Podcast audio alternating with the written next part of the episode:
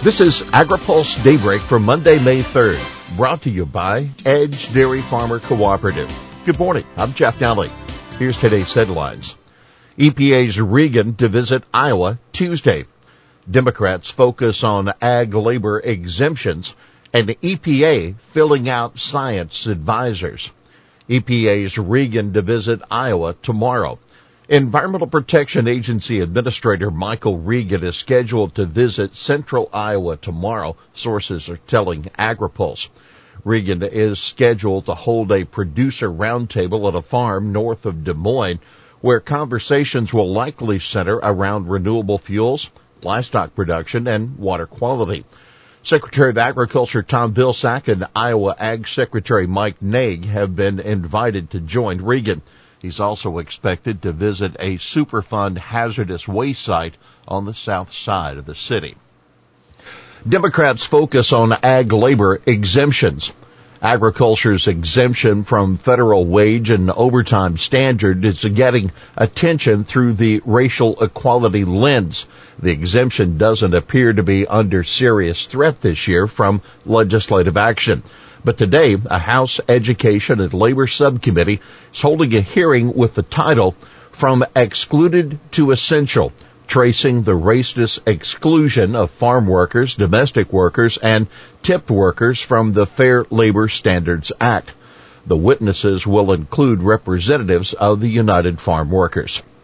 Paul DeCamp, a former administrator of the Labor Department's Wage and Hour Division during the George W. Bush administration, says he'll tell the House panel that ending the exemption would increase farm labor costs and place American farmers at a competitive disadvantage relative to non-U.S. farmers whose workforce are not subject to overtime costs.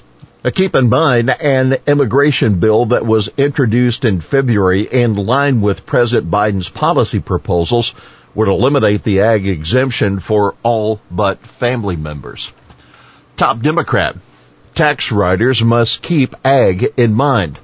Farm groups are raising alarms about President Biden's tax proposals on inherited assets.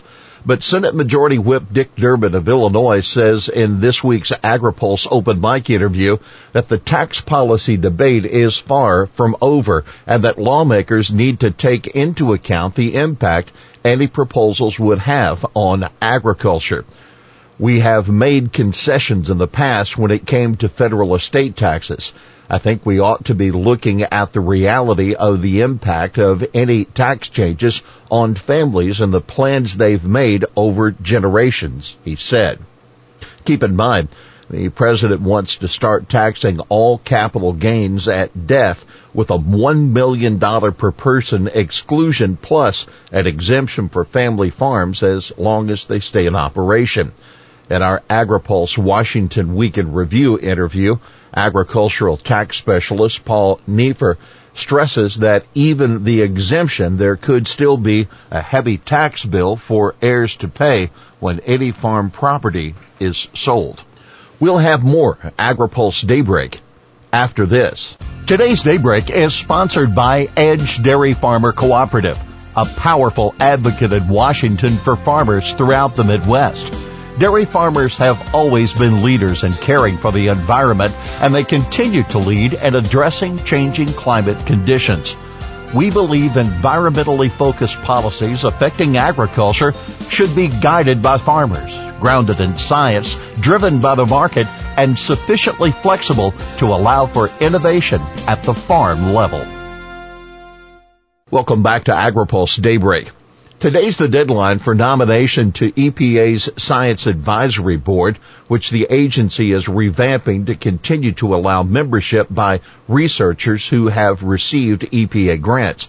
A federal court last year said that EPA did not provide a reasoned explanation for its 2017 restriction on that class of members, and EPA did not appeal.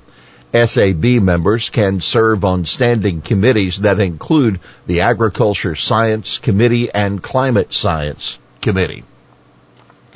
Dairy groups applaud USTR critique of EU food name protections.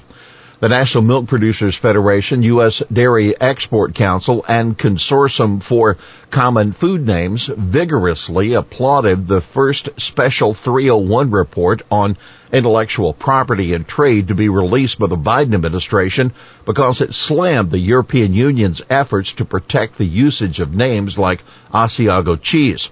These protection efforts called geographic indications in Europe adversely impact access for U.S. and other producers in the EU market and other markets by gaining protection to terms that are considered in those markets to be a common name for products, says the new edition of the annual report.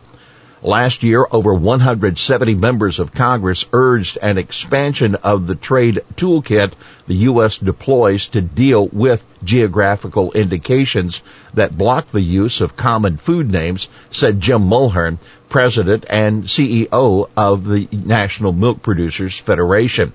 It's time to put that practice and secure affirmation protections for the common terms on which U.S. cheesemakers and other food producers rely. Bustos says she won't run again in 2022. Democrat Representative Cheri Bustos, who represents a heavily agriculture northwestern Illinois district that stretches south from Peoria north to Rockford, will not seek re-election next year, she announced. I feel it's time for a new voice, Bustos said in a video posted on Twitter, noting that by the end of 2022, it will have been a decade since she came to Congress. Bustos has been a member of the House Agriculture Committee since she started serving in 2013 and is now chair of the Subcommittee on General Farm Commodities and Risk Management. The Congresswoman headed the Democratic Congressional Campaign Committee in 2019 and 20. In the 2020 election, Bustos won re-election in the closest of her five races. Her district voted for former President Donald Trump, while Democrats overall lost 13 seats, narrowing their majority. Senators seek placing an inspector general at USTR. Democratic Senator Bob Menendez of New Jersey says the Office of the U.S. Trade Representative is the only cabinet level agency without an inspector general, a watchdog to investigate suspect activities. So he and other senators are seeking to install one. Menendez, along with fellow Democrats Sherrod Brown of Ohio, Catherine Cortez Masto of Nevada, Sheldon Whitehouse of Rhode Island, have joined Republicans John Cornyn of Texas and Pat Toomey of Pennsylvania on a bill that calls for an inspector general in order to provide independent oversight and increase transparency and accountability at the agency. The U.S. Trade Representative is responsible for developing and coordinating the implementation of U.S. international trade policy with far-reaching consequences for American workers, businesses, and civil society. And as such, Americans deserve honest and transparent trade policy that prioritizes the economic interest of the country and cracks down on waste, fraud, and abuse, Menendez said in a statement. Well, that's Daybreak for this Monday, May 3rd. Brought to you by Edge Dairy Farmer Cooperative. For the latest news out of Washington, D.C., visit agripulse.com. For AgriPulse Daybreak, I'm Jeff Nalley.